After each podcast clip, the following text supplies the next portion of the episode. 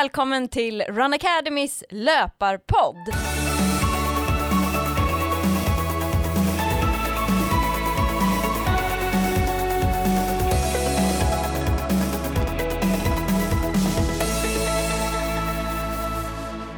Det här är podden för alla er som gillar löpning. Idag blir det ett eh, något annorlunda avsnitt då vi kommer fokusera något extra på något som berör oss alla här i samhället. Eh, vi ska prata om Corona och hur det påverkar oss löpare. Hur ska man hitta motivationen när alla lopp ställs in? Och vågar man springa i grupp? Hur ska man sen få till styrketräningen om man vill undvika att gå på gym? Detta och mycket mer kommer jag, Petra Kindlund, att diskutera med min kollega här, Johanna Bäcklund. Hej! Hej! Hur mår du i de här tiderna? Hur går träningen för dig? Eh, men jag tycker att det flyter på rätt bra. Fortfarande kan man ju vara ute och springa, vilket är superhärligt. Ja. Och det har ju börjat bli rätt vårlikt, både ute och i luften, så att det har kommit lite värme, så det känns ju också positivt. Eh, och eh, jag tycker att det är väldigt skönt andrum att ha den vardagen kvar. Mm. Eh, att man verkligen har löpningen. Eh, och man ser ju det ute i spåren också, att det är otroligt många som är ute dagtid. Jag är ju van att springa ett av mina pass på runt lunch och det är väldigt mycket mer folk som är ute nu den tiden än vad det är normalt. Och det tror jag är kanske en orsak av att många jobbar hemma och då mm. behöver komma ut i dagsljus en stund för att orka sitta och jobba bara hemifrån. Ja, precis. Mm. Hur tycker du att det känns och är just nu? Eh, ja, alltså det är ju en tuff tid och det är jobbigt när man inte vet vad som händer framöver och hur, man, ja, hur allt kommer påverkas.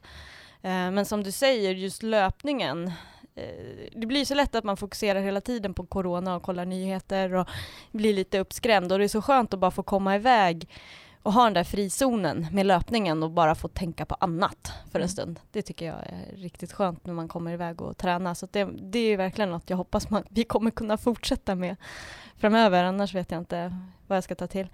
Nej, det är väldigt speciellt när man ser andra länder hur de inte ens får gå ut och mm. liksom är, ja, men, får böter om de är ute på gatorna om de inte följ, alltså har en orsak till att vara ute.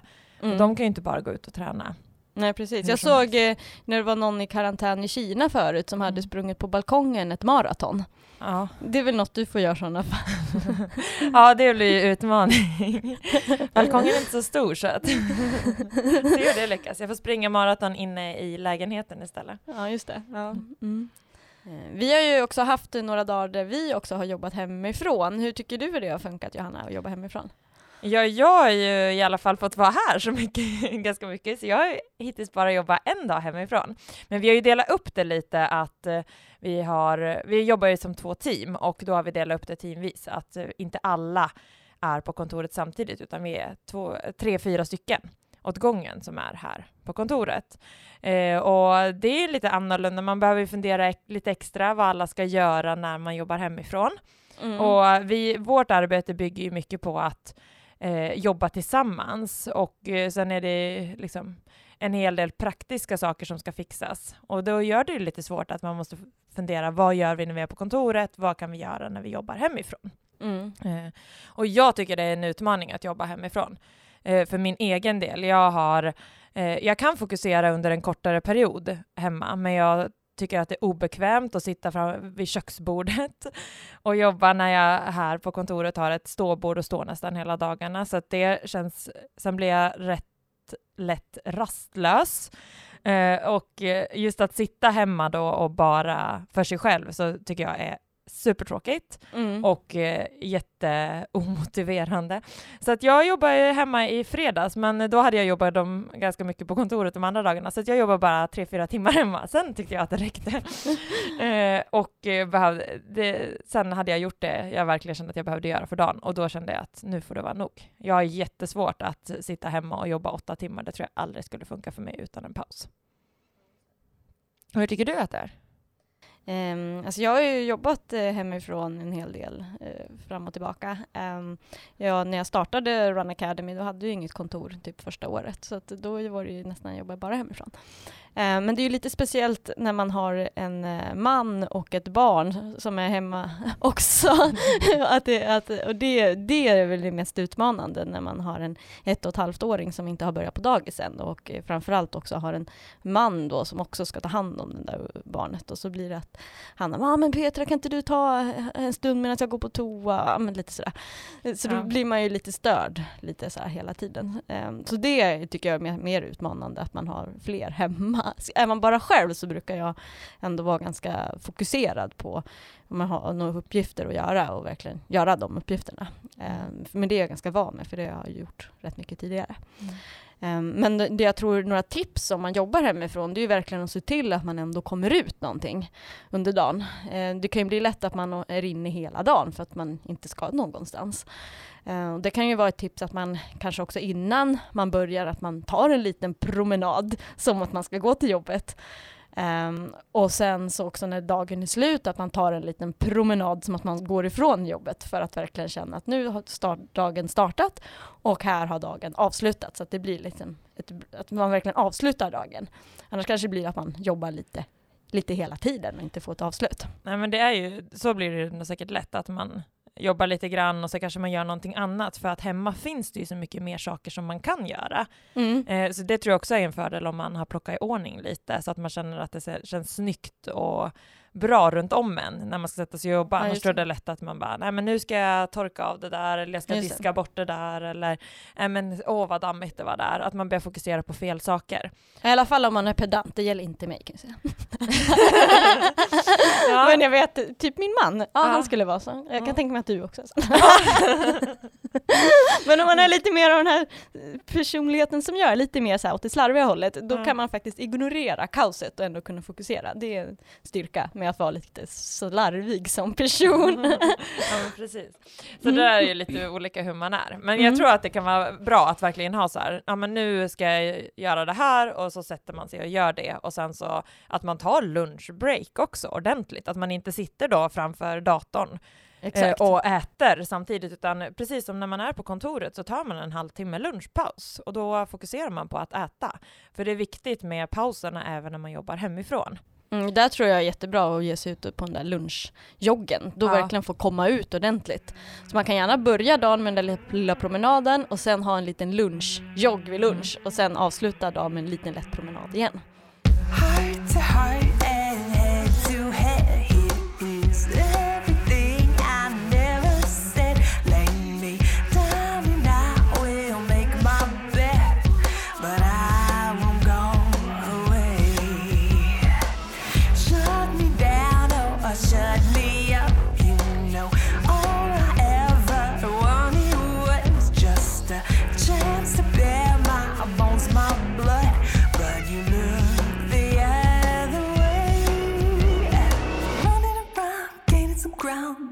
sound how you like that. Det är väldigt viktigt att man ändå rör på sig eh, i de här tiderna och Folkhälsomyndigheten har ju gått ut med riktlinjer om att man fortfarande ska träna. För det är mm. många som kanske inte tränar och man blir lite så här, man vågar, man vågar inte gå till gymmet mm. och då rubbas lite ens eh, vardag och hur man ska tänka då.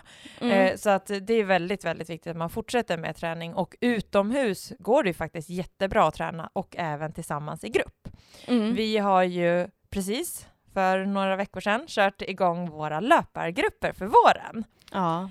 Eh, vilket är fantastiskt roligt och vi ser ju så mycket glädje under de här passen. Man får verkligen en dryg timme där man får fokusera på något helt annat än eh, corona.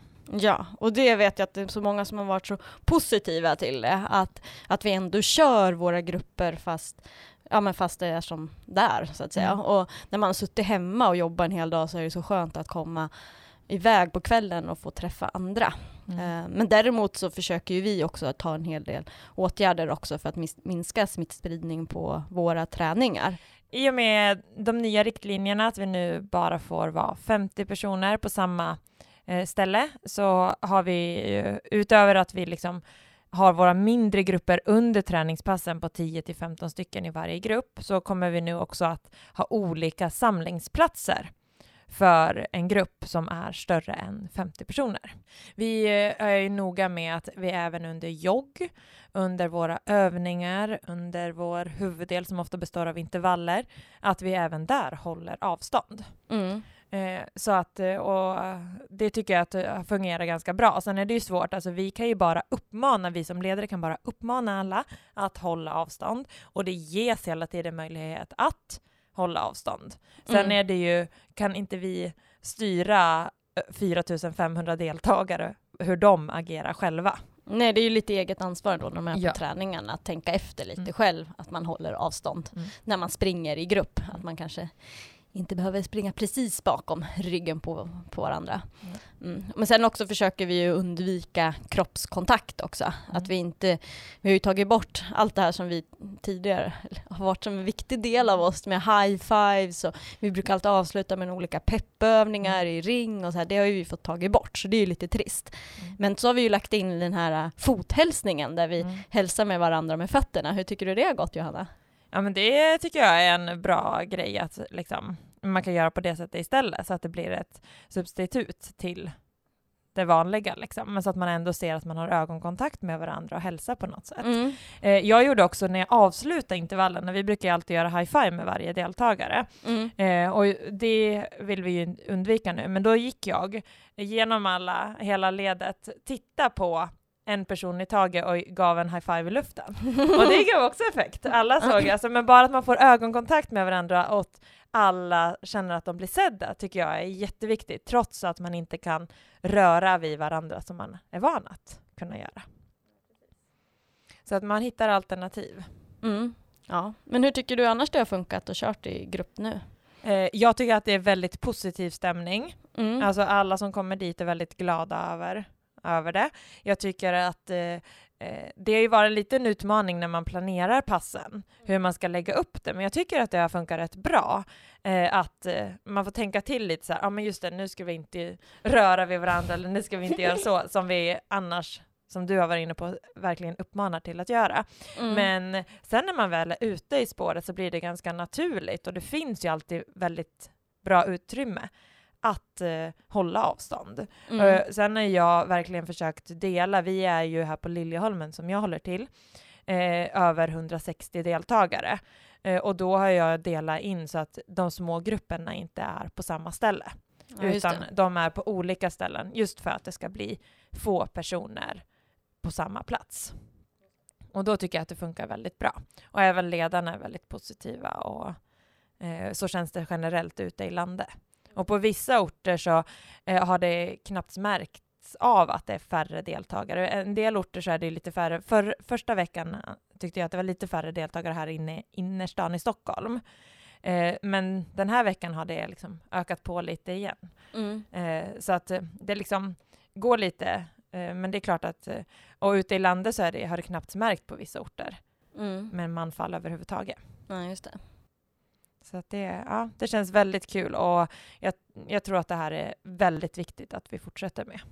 Ja, det tror jag med. Att vi behöver, alltså, man behöver ju under sådana här tider verkligen få träffa andra och att få göra det på ett säkrare sätt utomhus känns ju ändå väldigt bra att kunna erbjuda det. Ja. And I was waiting in the undertow. Set adrift fell away like bones. on the way.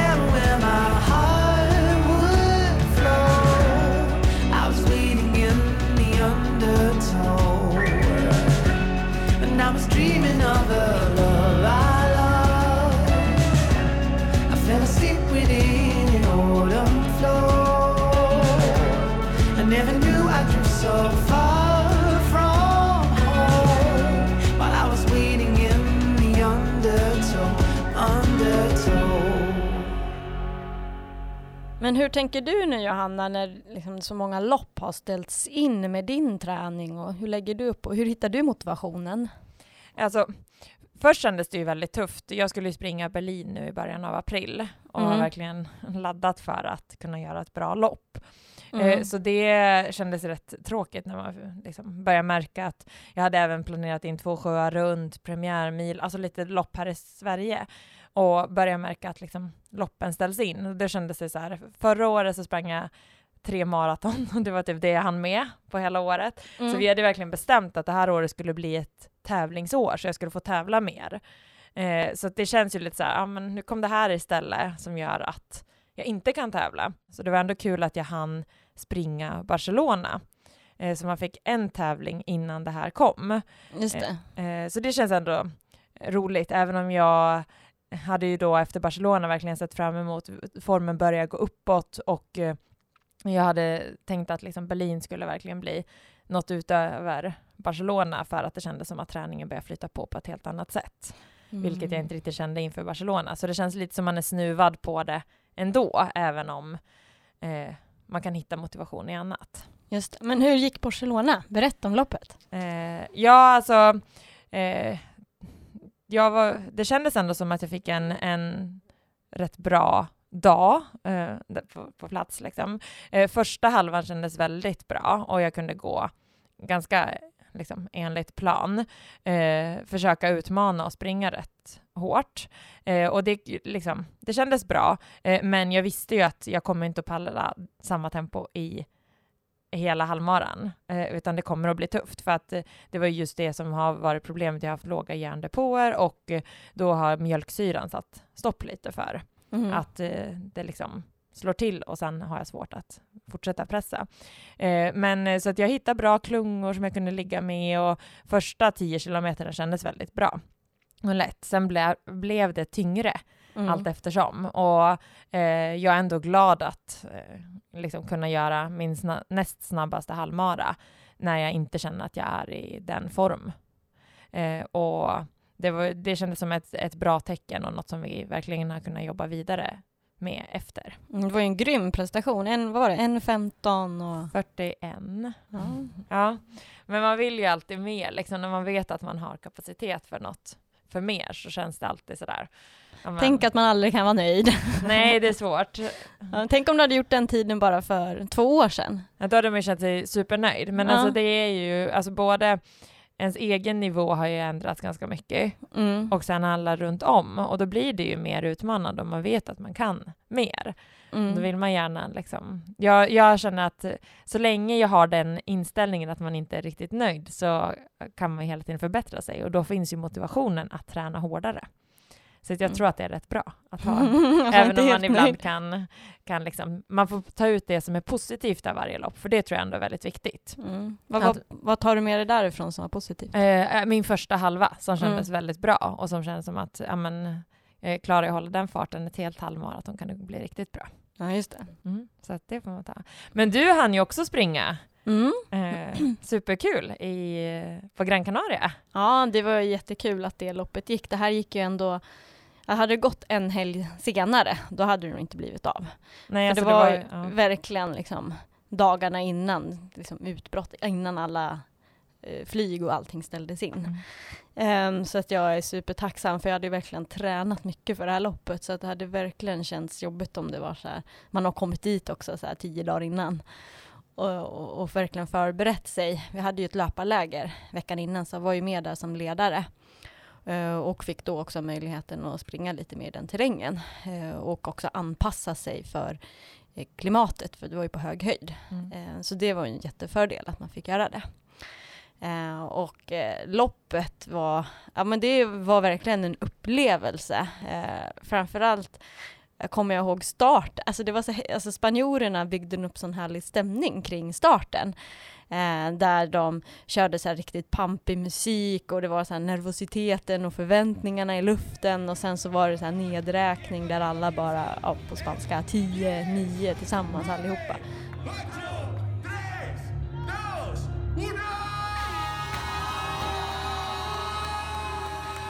Och sen gick den där starten så då vart man så verkligen supertaggad för det där loppet.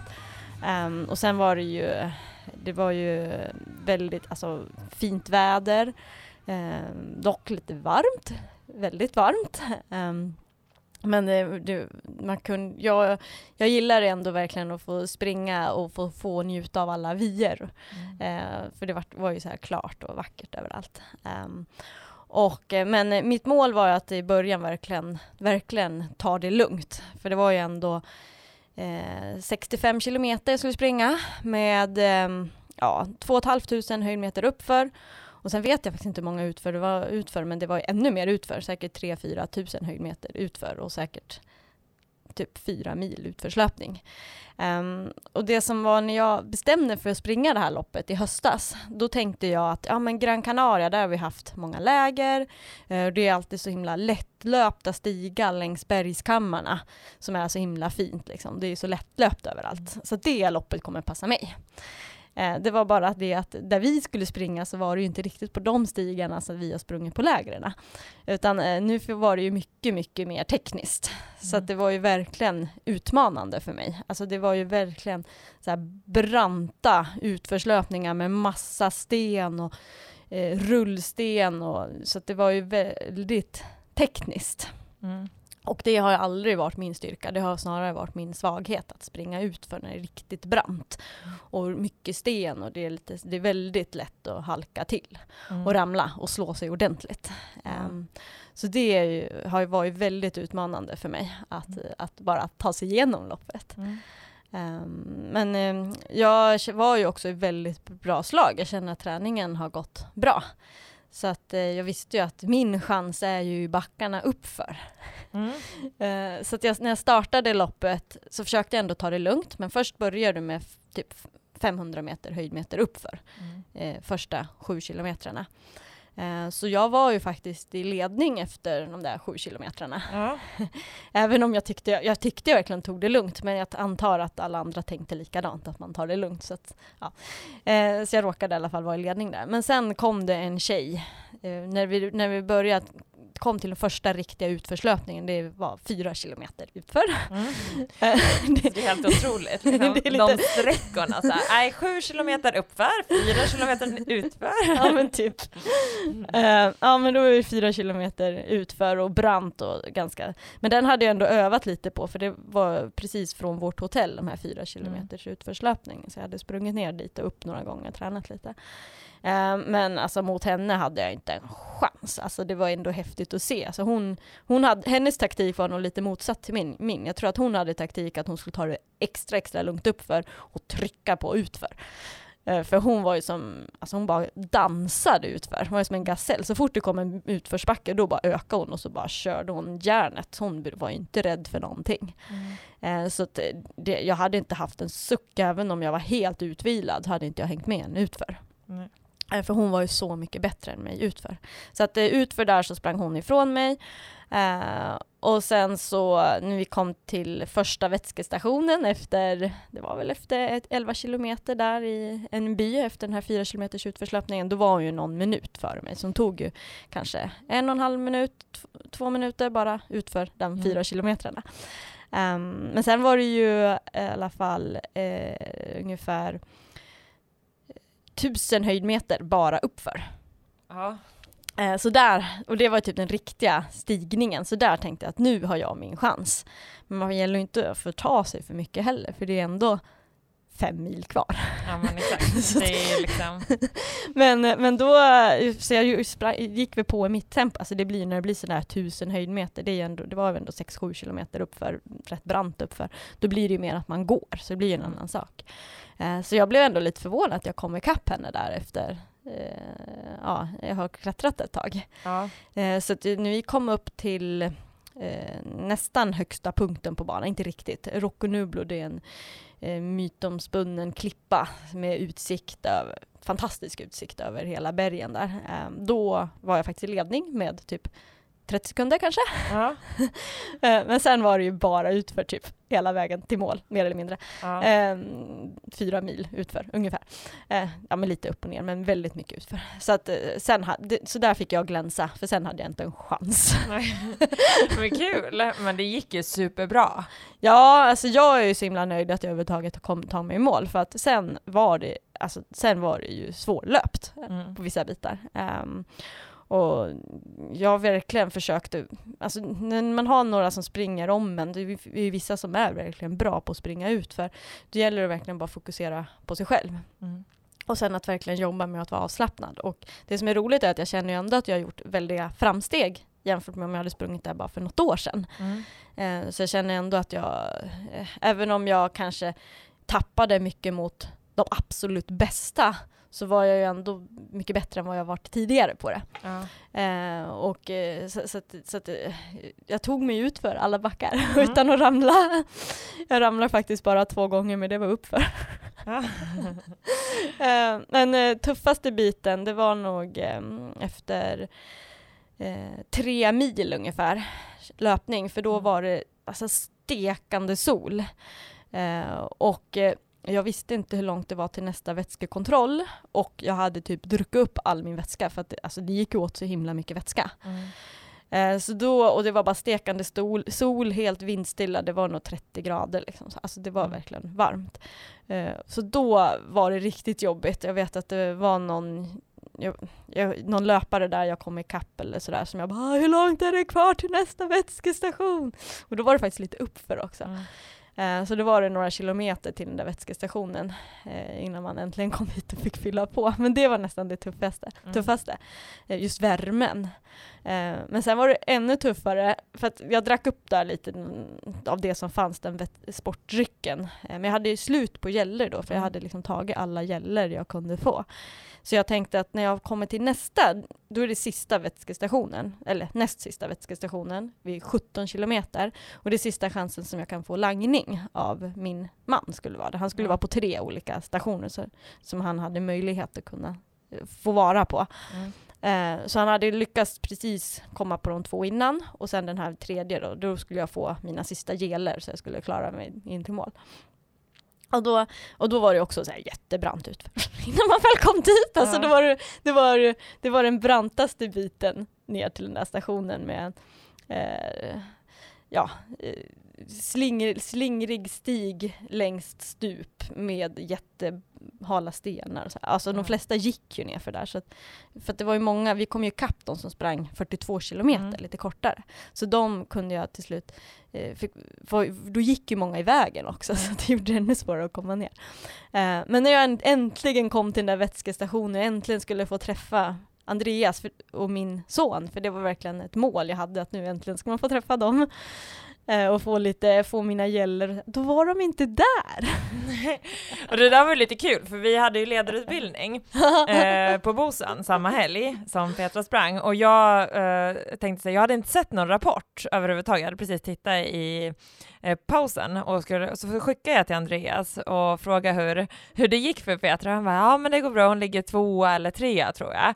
Eh, och sen så typ två sekunder senare fick jag, fan fan, jag missade henne!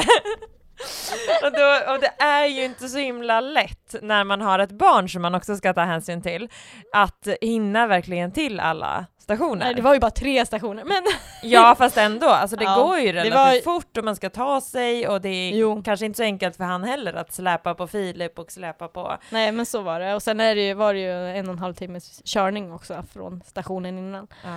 Ehm, men så han hann ju inte dit och vi hade ju sagt också att om du inte hinner då ska du ringa mig. För att man, man var ju tvungen att ha med sig mobilen Mm. när man när man sprang loppet. Eh, så då skulle du ringa mig så att jag vet att om, det, om jag får ett samtal då kommer inte du hinna så att jag mentalt ändå hinner förbereda mig. Men han hade ju inte gjort det. Så då stod ju jag där och letade febrilt och så tog jag fram min mobil och så ringde jag honom. Eh, och, och så får jag inget svar och jag bara, men ha, ska jag ta vätskan här nu då eller står han Mm. längre fram eller? Ja, så jag fick ju nästan panik där. Eh, men som till slut så, ja, jag fyllde ju på vätskan som var där och sen fick jag ett meddelande att han inte skulle hinna. Som tur var så hade de i alla fall Pepsi, så jag fick dricka Pepsi istället för Mm. att ta gäller. Så det funkar ju hyfsat. Så jag fick ju inga gäller sista tre milen liksom, på det här loppet. Jag fick dricka Pepsi och Mm. mm. sportdryck. Så att, ja, men eh, det var ändå eh, jag kände ändå att jag hade rätt bra energi ändå. Mm. Så att det verkade ju funka bra att ta Pepsi istället. Mm. Kanske det du ska börja med. Ja, eller hur? Men det som var lite stressande var ju att hon som, kom, hon som låg trea kom ju ikapp mig då. Ja, Eh, vid den langningen så såg jag det, för jag stod ju där och höll på att flumma med flaskorna alldeles för länge medan hon hade ju langning så det gick ju supersnabbt. Så jag bara nej, det här ska inte förstöra att jag ska komma trea bara för att han inte hann för då skulle han få så himla dåligt samvete av att han inte hann. Ja. Så jag bara nej, jag måste ikapp. Så att eh, då fick jag, jag fick ju i alla fall lite extra energi också, jag har fått stått där och vila och hålla på och fylla flaskor. Så att jag hade mer energi så att jag kunde springa om henne i alla fall. Ja. Ja, det var ju grymt. Ja, så det var skönt att jag kunde köra om henne och sen var det ju nerför några extra sten, steniga stigar ytterligare, Mm. några kilometer.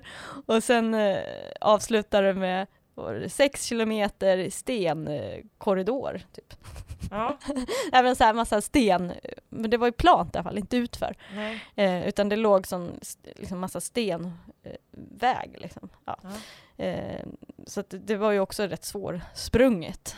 Um, men så det var riktigt härligt när man sen kom tillbaks sista fem kilometerna, för då var det lättlöpt. Man bara äntligen kan man springa. Ja.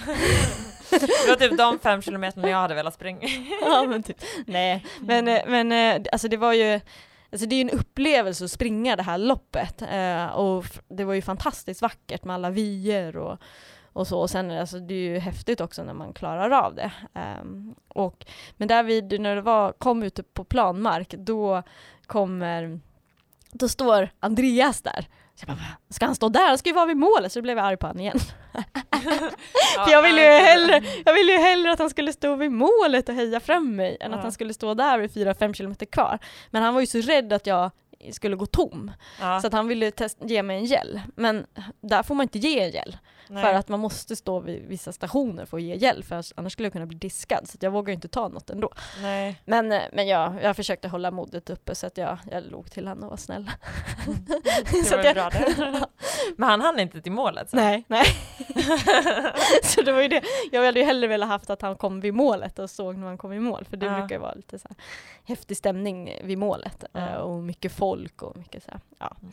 Men eh, jag hade i alla fall min det var så nämligen att min eh, pappas bror faktiskt var på besök, eh, var på en egen semesterres, semester där. Så att han var där i alla fall och hejade på mig sista två kilometer och cyklade lite bredvid och sen hann de till målet. Så det var ju kul att de var där. Ja, du hade någon som Ja. målet. Och sen när det var typ eh, 500 meter kvar så fick man en liten ballong också för att visa att man kom tvåa Ja. och springa i mål.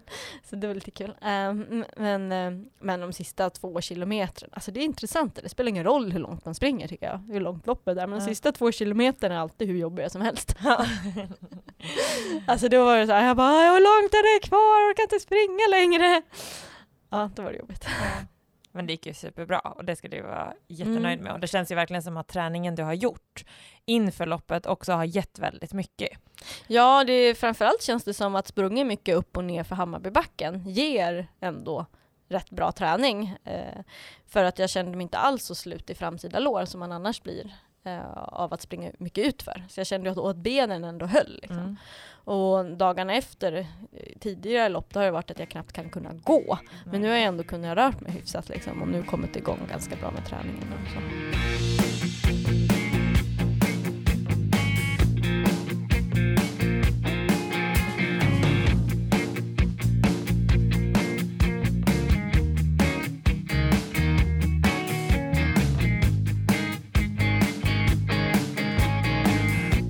hur känner du nu då med motivationen till träning? Ja, det är ju lite så här. Äh, jag tycker att det påverkar ganska mycket när man inte kan eh, planera lopp som jag är van vid. Ja. Jag är en sån här som person som tycker om att planera och strukturera upp och ha mål framför mig och veta vad som kommer härnäst. Mm. Eh, och inte kunna ha det. Man bara, ah, ska man kunna springa det där loppet i sommar eller åka dit eller vad kan man göra? Alltså att man inte kan göra det känns Nej. lite frustrerande tycker jag. Att man inte vet någonting. Nej, alltså det är ju svårt när man inte vet, kan sätta ett slutdatum på det här. Nej. Hade man vetat att okej, det här pågår fram till sista juni, sen är det bra. Ja. Eh, då hade det ju känts mer liksom, då hade man kunnat funnit sig på ett bättre sätt i det. Men nu när man inte ens vet hur länge det här kommer pågå, om det kommer att liksom bli värre, att vi inte alls kommer kunna ta oss utanför Stockholm, eller man kanske Ja. isolerar olika delar av Stockholm, alltså delar av landet generellt liksom. Alltså det är ju många sådana aspekter. Man har Mm. ingen aning om hur det kommer påverka och hur länge det här kommer hålla på. Så att det känns ju väldigt... Ja. Så det tycker jag, ja men det känns ju jobbigt såklart. Um, men eh, just nu har ju jag mer efter det här loppet har, ju inte, har jag bara fokuserat på att återhämta mig och komma tillbaka. Eh, annars har jag ju inget planerat nu. Jag var ju lite intresserad kanske att springa Stockholm Marathon eller så, men nu vet man inte ens om det blir av och då blir jag så här, ska jag orka träna för det nu? Eh, jag vet inte. alltså sådär, det blir lite ja. så att man var, men det krävs ju rätt mycket träning och så blir det nog inte loppet av. Då blir man ju lite så här, ja men det är ens värt att hålla på. Mm. Eh, ja, men lite sådär. Och det, det kan jag förstå att många också andra känner att det blir ju svårt att hitta motivation om man har ett lopp som man har tänkt att göra och så blir det inte av så blir det lätt att man inte gör någon träning alls. Eller hur, mm. hur ska man hitta motivationen när, när loppen ställs in? Ja. Nej men alltså det, jag tror att regelbundenhet är det viktiga, att man försöker följa sin fortsatta plan. Alltså mm. har man haft regelbundenhet och tränat tre gånger i veckan för att man till exempel har som mål att springa eh, Göteborgsvarvet, Stockholm Marathon eller vad som helst för lopp eller liksom bara har fått till så är det viktigt att man behåller den här rutinen mm. fortsättningsvis. Eh, för att det är ju inte så att det här kommer vara för alltid. Nej. Och när det sen väl kommer lopp, det kan ju bli så förhoppningsvis så ska det ju liksom kunna bli en del lopp under hösten i alla fall. Mm. Och då om man kan konservera och fortsätta träna på bra så konserverar man ju formen ja. eh, bra och det kommer ju gynna dig. Eh, ja, du... Men jag hade ju också som mål att springa Stockholm. Eh, och det skulle liksom bli den mara jag skulle göra under våren. Eh, men nu får man se lite mer långsiktigt och förhoppningsvis ska jag kunna springa Valencia i höst som går ganska sent, november, december. Ja, just det. Eh, och då har man ju liksom allt att vinna på att få en lång träningsperiod mm. där man verkligen kan bygga på sina svagheter. Ja, just det. Så det känns spännande. Mm. Ehm, men här också försöker vi i Run Academy jobba lite extra med att peppa löpare genom att ha olika utmaningar. Vi har ju precis startat en tre veckors utmaning eh, där det går att hänga på nu också om man vill, där vi utmanar på tre till fyra pass i veckan. Det här är ju då helt online, så man får passen via vår medlemssida. Eh, så att det kan vara ett eh, styrkepass, ett eh, som man då kör hemma såklart, mm. så att man inte behöver gå till något gym. Och då är det smidigt, man bara trycker på play och så följer man våra instruktioner. Eh, det kommer också vara eh, musikpass där, eh, som är en ljudfil eh, som du trycker också bara på play och sen så coachar jag genom coachar dig genom passet med peppande musik som min man har fixat ihop som är DJ. Mm. Uh, och sen kommer det också vara det här veckans intervallpass som är det pass som vi också kör med löpargrupperna. Mm. Eh, så här är det ju verkligen ett sätt att också få lite motivation. Och bland alla som klarar alla pass så har vi också att man kan vinna ett presentkort på vår webbshop för att sporra lite extra att man faktiskt kör de här passen. Mm. Mm. Ja men det är ju en och sen kommer vi ha en vårutmaning Exakt. senare också. Mm. Så att, eh, och den kommer att vara fem veckor. Ja. Eh, så att, eh, och starta vecka 19. Ja. Så det blir också lite så här att det ska finnas någonting hela tiden. Mm. Eh, och på vår medlemssida har vi även bara träningsprogram. Alltså ja. så här, man kan få inspiration genom vår träningsbank där det finns lösa pass också som man kan köra. Precis. Om man bara vill få någonting. Och speciellt de här styrkepassen nu när många gym har stängt eller man kanske känner sig lite orolig för att gå till gymmen mm. eh, med att träna inomhus med andra. Eh, så finns det ju styrkepass. Mm. Eh, vi har ju varje månad ett nytt styrkepass och sen har vi en hel bank med olika nivåer på våra styrkepass. Så man kan både få en rejält tuff utmanare mm. eller ett mer prehab-pass för att bygga. Precis. Lite vad man är, behöver. Mm. Och om man vill få extra inspiration så måste vi tipsa också om, vi kommer ju ha, vi kommer ju ändå köra, det är ju planen som det ser ut nu, våran löpardag. Eh, som kommer vara den 18 april. Eh, och vi kommer köra, vi, från början hade vi ett eh, planering med lite föreläsning och så, nu kommer vi enbart köra utomhuspass och lite workshops. Eh, och det är en hel dag från eh, halv tio till halv fem. Eh, där vi kommer att köra lite olika typer av pass som man får testa på. Vi kommer att köra lite workshop med inspiration och motivation till hur man ska komma, kunna träna nu mm. också. Eh, och sen kommer vi ha lite lunch och. Ja, det kommer ju bli eh, också att man får chans att, att bli filmad med sin löpteknik Mm. och få lite löpteknikanalys. Eh, kommer köra en hel del styrke mm, och, och ge olika tips på olika styrkeövningar som är bra för löpare. Eh, och sen så kommer vi också ut och springa där vid Lidingö och visa fina ställen att springa på. Mm. För Den här dagen kommer då vara ute på Lidingö. Så att, eh, och det går ju bra att anmäla sig till den. Vi har ju även personlig träning om man vill få eh, extra inspiration nu Mm. och eh, känner att man bara vill få motivation till löpning. Mm. Eh, så kommer vi från 1 april till 15 april att erbjuda alla som bokar personlig träning med oss eh, kommer vi ge 30% rabatt under den perioden. Eh, och där har vi massa olika. Vi kan ha bara fokus på löpteknik, tre pass eller längre tio pass eller mer, mer även träningsprogram Mm. och uppföljning. Precis. Så vi har lite olika paket som man kan välja på. Mm, Och vi kan också köra om man enbart vill ha styrketräning. Kan vi även köra det. Vi, kom, vi har ju precis också fått en eh, till lokal. Eh, så det är väldigt eh, skoj att vi nu äntligen inte behöver sitta så trångt. Så det gör att vi kommer ha en egen PT-studio eh, där eh, med lite vikter och sådär så man kommer kunna köra lite mer specifikt styrketräning mot löpare. Ja, så det blir, eh, även om vi också såklart har påverkats av corona, viruset, så försöker vi hitta aktiviteter som vi fortfarande kan genomföra. Och Mm. eh, vi är väldigt inriktade på att behö- alltså, man behöver fortfarande röra på sig och just löpningen är ju en stor fördel just nu. Eh, men eh, våra resor har vi ju, vi är glada att vi i alla fall hann med två resor i år. Mm. Eh, vi hann vara både på Madeira och då Gran Canaria som du var inne på Mm. tidigare. Men sen är det ju tyvärr så att reseförbuden har ju stoppat även våra resor. Ja, vi fick ju inte åka till Prag nu och sen är det ju, vi skulle sprungit Prag halvmaraton, det blev ju flyttat till september. Så vi kommer ju köra då istället, förhoppningsvis kommer loppet att gå. Ehm, och sen är det ju väldigt ovisst hur det blir med resorna framöver. Vi Mm. hoppas ju att eh, kunna köra en del resor framöver, men vi vet ju inte just Nej. nu, utan man får ju ta en dag i taget nästan. Ja. Mm. Så att eh, all situation är lite knepig liksom. Mm. Men vår plan är ju att köra resorna om UD då inte avråder att köra några resor. Just nu avråder de ju all, från alla resor. Mm. Eh, Så just nu är det ju svårt. Ja, men Eh, de- men, men det kanske släpps till sommaren. Vi Ja. får se. Om det sen skulle vara så att vi får lov att ställa in resor på grund av att UD eh, avråder från resa och flygen inte går, då kommer man ju också som, om man anmäler sig till en resa, att få pengarna tillbaka. Så vill man följa med på en resa så kan man ändå anmäla sig och känna sig ganska lugn att man får till pengar tillbaka om resan inte skulle bli av.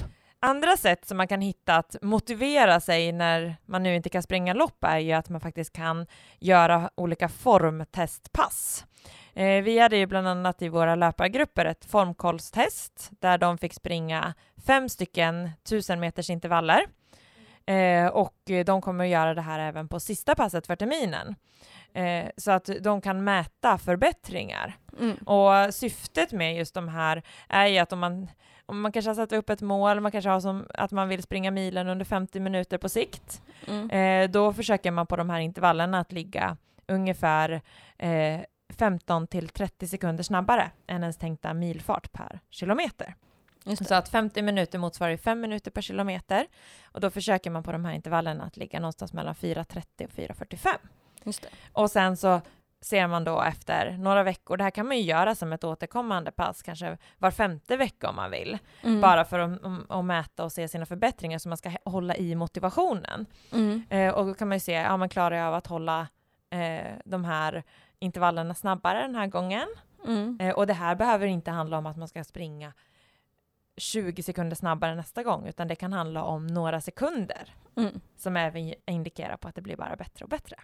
Eh, och det viktiga är ju också att man håller jämnt, att inte en går i 4.50 och en går i 4.30, utan att man verkligen försöker hitta ett jämnt tempo som man kan hålla på alla de här fem intervallerna. Precis. Eh, och en annat sätt kan ju också vara att man kör en, eh, kanske mer som ett tröskeltest. Ja. Man kan ju ha så här fem, 5 till 10 kilometer. Man måste ju inte springa på max och ta i allt vad man har. Man kan ju tänka att det ska ligga på en viss ansträngning. Eh, antingen att man kör på puls eh, eller att man kör efter den här Borgskalan, om man säger som brukar vara mellan 1 till 20, det är 20 absolut max. Eh, och så tänker man att ja, men det kanske ska vara på 17, känslan, Mm. eh, den här gången. Eh, och sen så kör man det här igen om 5-6 veckor och ser om man med samma ansträngning kan springa fortare. Mm. Eh, för man måste ju inte alltid maxa sig, för det kan ju vara lite svårt när man ändå inte får, kan pressa sig till max och ha, ha den sporringen om man kör själv. Eh, Eller sparringen. Eller ja, sporringen, ja vad heter det? Ja. Ja. Sporringen. Ja, eh, så, så då kan det ett sätt vara att man kanske inte springer helt på max utan kanske 80% av max och sen får testa igen om eh, några veckor och se om man ändå kan förbättras. Mm. Men alltså att man i alla fall hittar motivation och kan se sina förbättringar, för det gör ju faktiskt jättemycket. Exakt.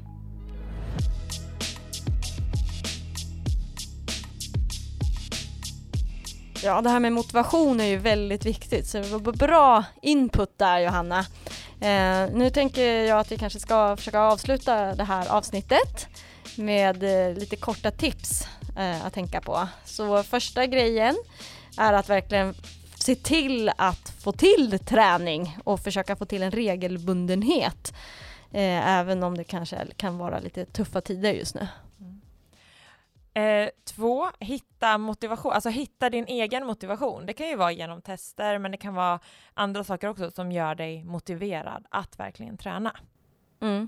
Och sen eh, sista, nummer tre, att det, även om vi inte ska springa så nära varann så kommer det ändå sporra att få träna tillsammans med andra eh, och då utomhus.